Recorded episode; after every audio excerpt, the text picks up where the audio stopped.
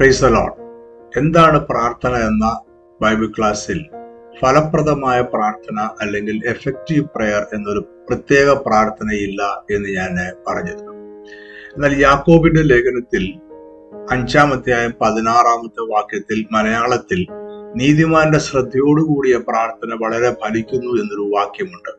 അത് ഇംഗ്ലീഷിൽ king James വേർഷനിൽ the effectual fervent prayer of a righteous man availeth much എന്നാണ്. ഈ വാക്യത്തിൽ എഫക്ച്വൽ ഫെർവെന്റ് പ്രെയർ എന്നൊരു പ്രയോഗമുണ്ട്. ഇത് ഫലപ്രദമായ പ്രാർത്ഥന ഫലപ്രദമല്ലാത്ത പ്രാർത്ഥന അല്ലെങ്കിൽ എഫക്റ്റീവ് പ്രെയർ ഇൻഎഫക്റ്റീവ് പ്രെയർ എന്നിങ്ങനെ രണ്ട് വ്യത്യസ്തങ്ങളായ പ്രാർത്ഥനകൾ ഉണ്ട് എന്ന് യാക്കോവ് പറയുകയാണോ എന്നൊരു സംശയം ഉണ്ടാകുവാൻ ഇടയാക്കിയിട്ടുണ്ട്.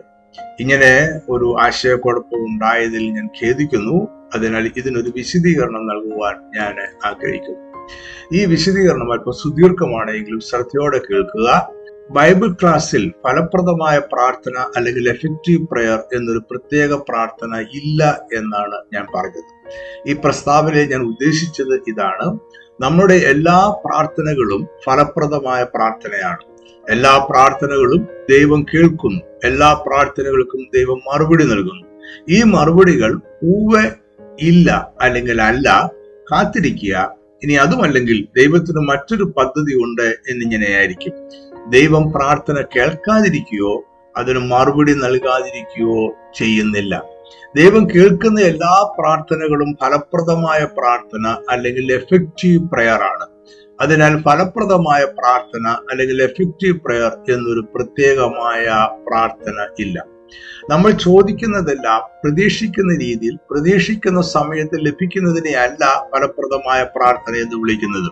എല്ലായ്പ്പോഴും നമ്മളുടെ വിചാരങ്ങൾ ദൈവത്തിന്റെ വിചാരങ്ങൾ ആയിക്കൊള്ളണമെന്നില്ല അതിനാൽ ഇല്ല അല്ലെങ്കിൽ അല്ല എന്ന മറുപടിയും മറ്റൊരു പദ്ധതിയും ദൈവത്തിൽ നിന്ന് ലഭിച്ചേക്കാം. ദൈവം നമ്മുടെ പ്രാർത്ഥന കേൾക്കുകയും അതിനോട് അവന്റെ ഹിതപ്രകാരം പ്രതികരിക്കുകയും ചെയ്യുന്നുണ്ടെങ്കിൽ നമ്മുടെ എല്ലാ പ്രാർത്ഥനകളും ഫലപ്രദമായ പ്രാർത്ഥനയാണ്.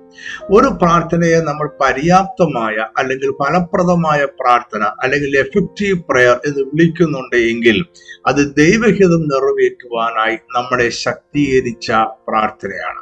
ഇതാണ് ഞാൻ ബൈബിൾ ക്ലാസ്സിൽ പറഞ്ഞത്. എന്നാൽ ഇവിടെയുള്ള ഒരു ആശയക്കുഴപ്പം യാക്കോബിന്റെ ലേഖനം അഞ്ചാമത്തെ പതിനാറാം വാക്യത്തിലെ എഫക്റ്റീവ് പ്രയർ എന്ന പദമാണ്.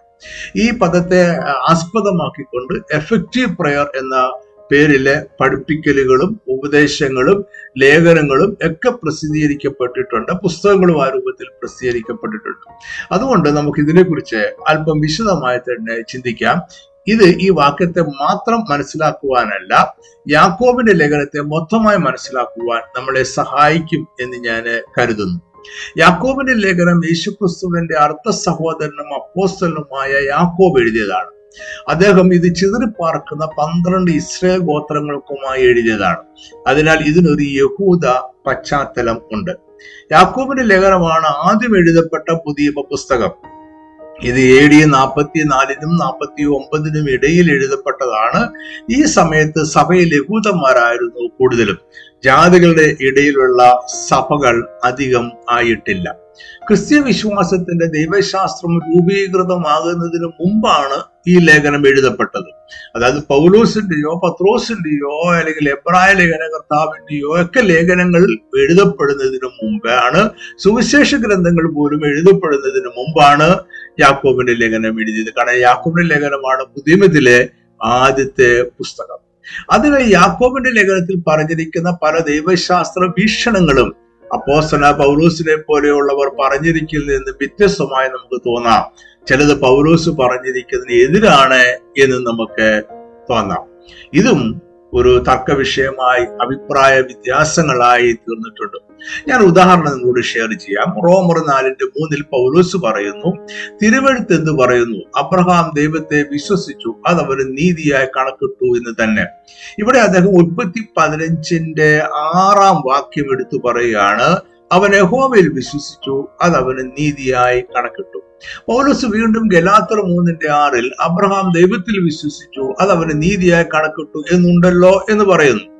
അതായത് പൗലോസ് മനുഷ്യൻ നീതീകരിക്കപ്പെടുന്നത് യേശുക്രിസ്തുവിലുള്ള വിശ്വാസത്താൽ മാത്രമാണ് എന്നാണ് പഠിപ്പിച്ചത്. എന്നാൽ യാക്കൂബ് രണ്ടിന്റെ ഇരുപത്തൊന്ന് ഇരുപത്തിരണ്ട് വാക്യങ്ങളിൽ അദ്ദേഹം പറയുന്നത് ഇങ്ങനെയാണ്. നമ്മുടെ പിതാവായ അബ്രഹാം തന്റെ മകനായ ഇസ്ഹാക്കിനെ യാഗപീഠത്തിൽ അർപ്പിച്ചിട്ട് പ്രവൃത്തിയാലല്ലയോ നീതീകരിക്കപ്പെട്ടത്? അവന്റെ പ്രവൃത്തിയോടുകൂടെ വിശ്വാസം വ്യാപരിച്ചുവെന്നും പ്രവൃത്തിയാൽ വിശ്വാസം പൂർണമായി എന്നും നീ കാണുന്നുവല്ലോ. യാക്കോബിന്റെ ഈ വാചകം പൗലോസിന്റെ ദൈവശാസ്ത്രത്തിന് എതിരാണ് എന്ന് നമുക്ക് തോന്നാം. പൗലോസ് വിശ്വാസത്താൽ മാത്രം നീതീകരണം എന്ന് പറയുമ്പോൾ യാക്കോബ് പ്രവൃത്തിയോടുകൂടെയുള്ള വിശ്വാസത്താൽ നീതീകരണം എന്ന് പറയുന്നു. ഇത് പരസ്പരം എതിരായ കാഴ്ചപ്പാടുകളാണ് എന്ന് നമുക്ക് തോന്നാം. എന്താണ് ഇത്തരം വ്യത്യസ്തങ്ങളായ അഭിപ്രായങ്ങൾക്ക് കാരണം?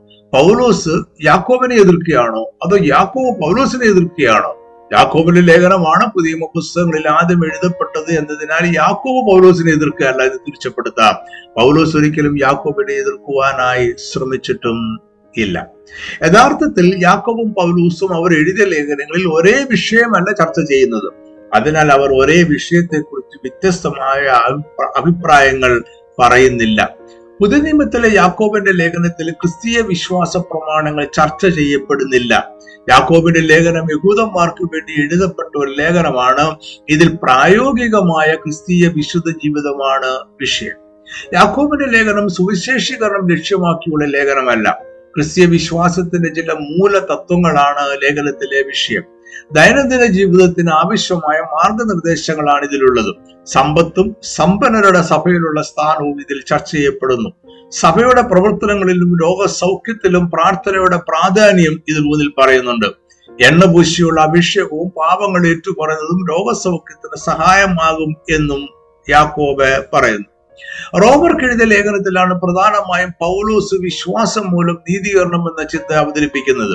ഇവിടെ പൗലോസ് ന്യായപ്രമാണ പ്രകാരമുള്ള പ്രവൃത്തിയെയാണ് നീതീകരണത്തിന് ഹേതുവല്ലാത്തതായി തള്ളി പറയുന്നത്. യഹൂദന്മാരെയും ജാതികളെയും തമ്മിൽ വേർതിരിക്കുന്നത് ന്യായപ്രമാണമാണ്. ജാതികൾ ന്യായപ്രമാണ പ്രകാരമുള്ള പരിച്ഛേദനയും യഹൂദ രീതികളെ അനുസരിച്ചുള്ള ആഹാര ക്രമീകരണങ്ങളോ പാലിച്ചിരുന്നില്ല. എങ്കിലും യേശുക്രിസ്തുവിലുള്ള വിശ്വാസം മൂലം ജാതികളും നീതീകരിക്കപ്പെടുന്നു. എന്നാൽ യാക്കോബ് വിശ്വാസത്തിന്റെയും രക്ഷയുടെയും ഫലമായി ഉളവാകുന്ന പ്രവൃത്തികളെ കുറിച്ചാണ് എഴുതിയത്. രണ്ടുപേരുടെയും കേന്ദ്ര വിഷയം രണ്ടായതിനാൽ അവരുടെ അഭിപ്രായങ്ങൾ ഒന്നായിരിക്കണം എന്നില്ല.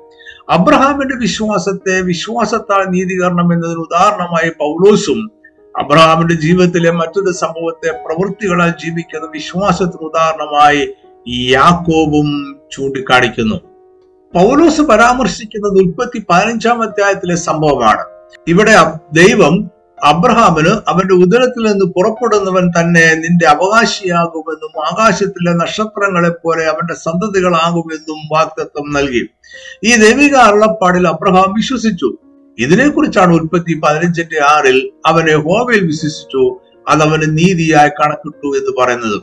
ഈ വാക്യമാണ് പൗലോസ് റോമർ നാലിന്റെ മൂന്നിലും ഗലാത്തർ മൂന്നിന്റെ ആറിലും എടുത്തു പറയുന്നത്. യാക്കോബ് പരാമർശിക്കുന്ന അബ്രഹാമിന്റെ പ്രവൃത്തി ഉൽപ്പത്തി ഇരുപത്തി രണ്ടിലെ ഇസഹാക്കിനെ യാഗമായി അർപ്പിക്കുവാൻ കൊണ്ടുപോകുന്നതാണ്. ഉൽപ്പത്തി ഇരുപത്തിരണ്ടിന്റെ പന്ത്രണ്ടിൽ നിന്റെ ഏകജാതനായ മകനെ തരുവാൻ മടിക്കായതുകൊണ്ട് നീ ദൈവത്തെ ഭയപ്പെടുന്നു എന്നാണ് അബ്രഹാമിനെ കുറിച്ച് പറയുന്നത്. അവിടെ വിശ്വാസത്താലുള്ള നീതീകരണത്തെ കുറിച്ച് പറയുന്നുമില്ല. യാക്കോബ് പറയുന്നത് ഇതാണ് യാക്കോബ് രണ്ടിന്റെ ഇരുപത്തി ഒന്ന് ഇരുപത്തിരണ്ട്. നമ്മുടെ പിതാവായ അബ്രഹാം തന്റെ മകനായ ഇസഹാക്കിനെ യാഗപീഠത്തിന്മേൽ അർപ്പിച്ചിട്ട് പ്രവൃത്തിയാലല്ലോ നീതീകരിക്കപ്പെട്ടത്. അവന്റെ പ്രവൃത്തിയോടുകൂടെ വിശ്വാസം വ്യാപരിച്ചു എന്നും പ്രവൃത്തിയാൽ വിശ്വാസം പൂർണമായി എന്നും നീ കാണുന്നുവല്ലോ. ഇത്തരം ആശയക്കുഴപ്പങ്ങൾ കാരണവും മറ്റു ചില കാരണങ്ങളാലും യാക്കോബിന്റെ ലേഖനം പുതിയമ പുസ്തകങ്ങളിൽ ഉൾപ്പെടുത്തേണ്ടതില്ല എന്നായിരുന്നു നവീകരണ മുന്നേറ്റത്തിന്റെ അഥവാ റിഫോർമേഷന്റെ നായകന്മാരിൽ പ്രമുഖനായിരുന്ന മാർട്ടിൻ ലൂതറിന്റെ അഭിപ്രായം. എന്നാൽ യഥാർത്ഥത്തിൽ യാക്കോവ് പൗലോസിന്റെ ദൈവശാസ്ത്രത്തെ ഹനിക്കുന്നില്ല എന്നും യാക്കോവ് പ്രായോഗികമായ ക്രിസ്തീയ വിശ്വാസത്തെ കുറിച്ചാണ് പറയുന്നത് എന്നതും കണക്കിലെടുത്ത് അദ്ദേഹത്തിന്റെ പുസ്തകം കൂടെ പുതിയ നിയമത്തിൽ ഉൾക്കൊള്ളിച്ചു. അതായത് യാക്കോബിന്റെ ലേഖനം ക്രിസ്തീയ ദൈവശാസ്ത്രം രൂപീകരിക്കുവാനായി ഉപയോഗിക്കാറില്ല. അല്ലെങ്കിൽ വളരെ ശ്രദ്ധയോടെ മാത്രമേ ഉപദേശങ്ങൾ രൂപീകരിക്കുവാനായി യാക്കോബിന്റെ ലേഖനം ഉപയോഗിക്കാറുള്ളൂ. എന്നാൽ പ്രായോഗിക ക്രിസ്തീയ ജീവിതത്തിന് നല്ല മാർഗനിർദ്ദേശങ്ങൾ അദ്ദേഹത്തിന്റെ ലേഖനത്തിൽ ഉണ്ട്. ഇത്രയും ഞാൻ പറഞ്ഞത് യാക്കോബിന്റെ ലേഖനത്തെ നമ്മൾ എങ്ങനെയാണ് വായിക്കേണ്ടത് എന്നതിനെ കുറിച്ചൊരു ഏകദേശ ബോധ്യം ഉണ്ടാകുവാൻ വേണ്ടിയാണ്. ഇതെല്ലാം എപ്പോഴും മനസ്സിൽ വെച്ചുകൊണ്ട് വേണം യാക്കോബിന്റെ ലേഖനം വായിക്കുവാൻ.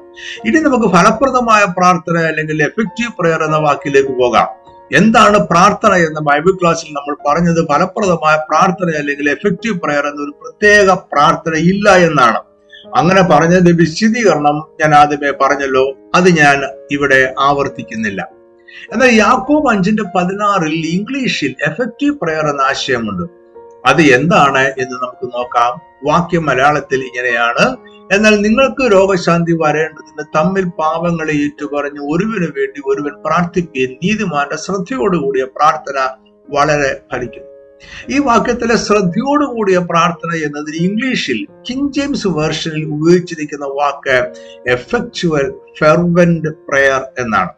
ഇതിലെ എഫക്ച്വൽ എന്ന വാക്ക് ഫലപ്രദമായ പ്രാർത്ഥന അല്ലെങ്കിൽ എഫക്റ്റീവ് പ്രയർ എന്ന ആശയം നൽകുന്നില്ലേ എന്നതാണ് സംശയം.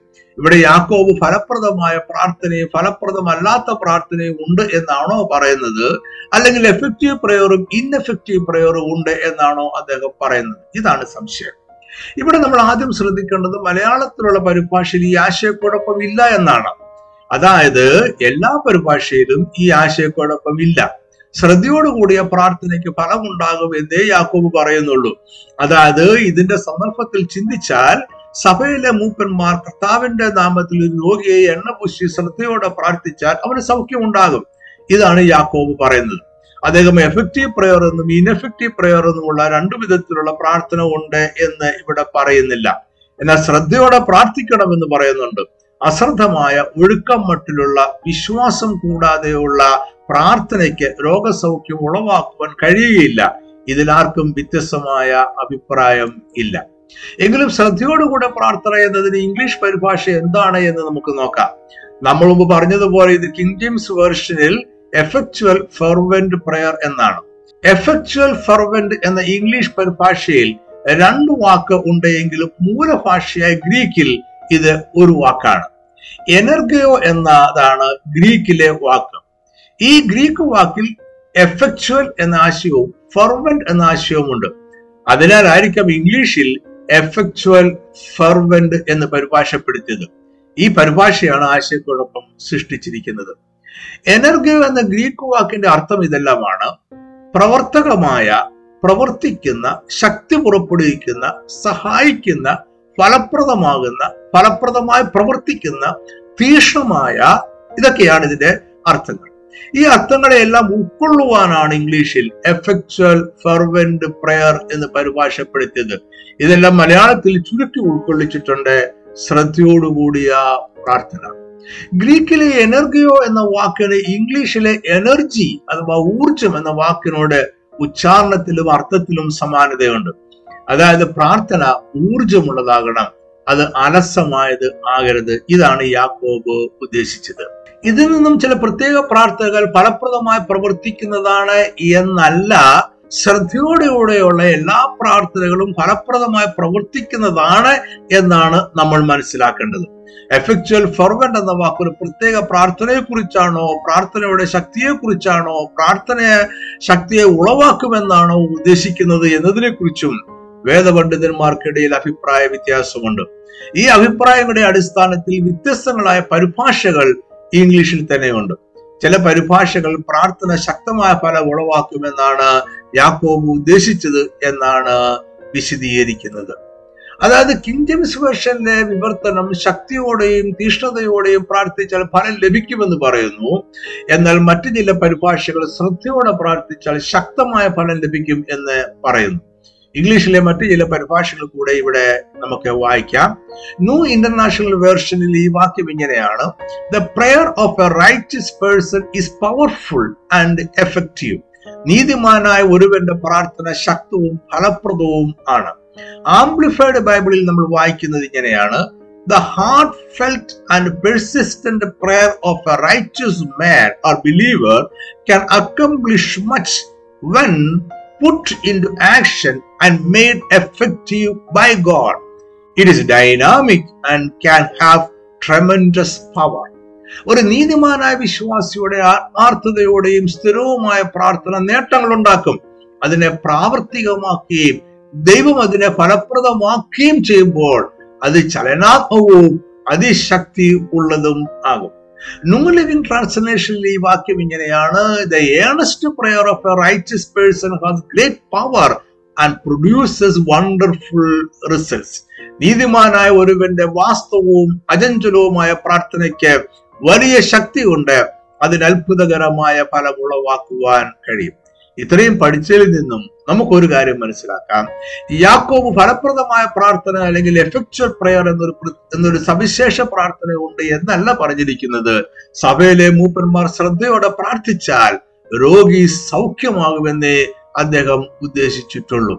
ഇവിടെ യാക്കോബ് പ്രാർത്ഥനയാൽ എല്ലാ രോഗികളും സൗഖ്യമാകുമോ ഇല്ലയോ എന്ന വിഷയവും കൈകാര്യം ചെയ്യുന്നില്ല എന്ന് കൂടി ഓർക്കണം. അപ്പോസ്തലന്മാരുടെ കാലത്തും അവർ പ്രാർത്ഥിച്ചപ്പോഴെല്ലാം എല്ലാ രോഗികളും സൗഖ്യമായിട്ടില്ല. പൗലോസിന്റെ ജഡത്തിലെ ശൂലം നീങ്ങിപ്പോയിട്ടില്ല. സഭ പ്രാർത്ഥിച്ചിട്ടും ഹെരോദ രാജാവ് യോഹന്നാന്റെ സഹോദരനായ യാക്കോബിനെ വാഴ കൊണ്ടു കൊന്നു. പൗലോസ് ത്രോമിഫോസിനെ മിലേത്തിൽ രോഗിയായി വിട്ടേച്ചു പോന്നു. എന്തുകൊണ്ട് രോഗികൾ സൗഖ്യമാവുന്നു? എന്തുകൊണ്ട് സൗഖ്യമാകുന്നില്ല എന്നത് യാക്കോബ് ഇവിടെ ചർച്ച ചെയ്യുന്നില്ല.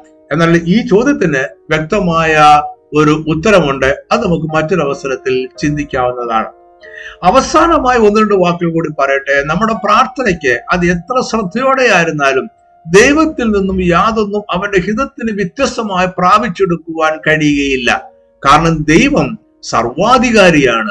അവനെ നമ്മുടെ പ്രാർത്ഥനയ്ക്ക് പോലും സ്വാധീനിക്കുവാൻ സാധ്യമല്ല. ദൈവം അവൻ നിശ്ചയിച്ചത് ചെയ്യുന്നു. അതുകൊണ്ട് നമ്മുടെ പ്രാർത്ഥന ദൈവം കേൾക്കുകയും അവൻ അതിന് അവന്റെ ഹിതപ്രകാരം മറുപടി നൽകുകയും ചെയ്യുന്നുണ്ട് എങ്കിൽ നമ്മുടെ എല്ലാ പ്രാർത്ഥനകളും ഫലപ്രദമായ പ്രാർത്ഥനകൾ അല്ലെങ്കിൽ എഫക്ച്വൽ പ്രയർ ആണ്. ദൈവം കേൾക്കുന്നു. ദൈവം അവന് ഹിതകരമായ മറുപടി നൽകുന്നു എന്നതാണ് പ്രാർത്ഥനയെ ഫലപ്രദം ആക്കുന്നത്.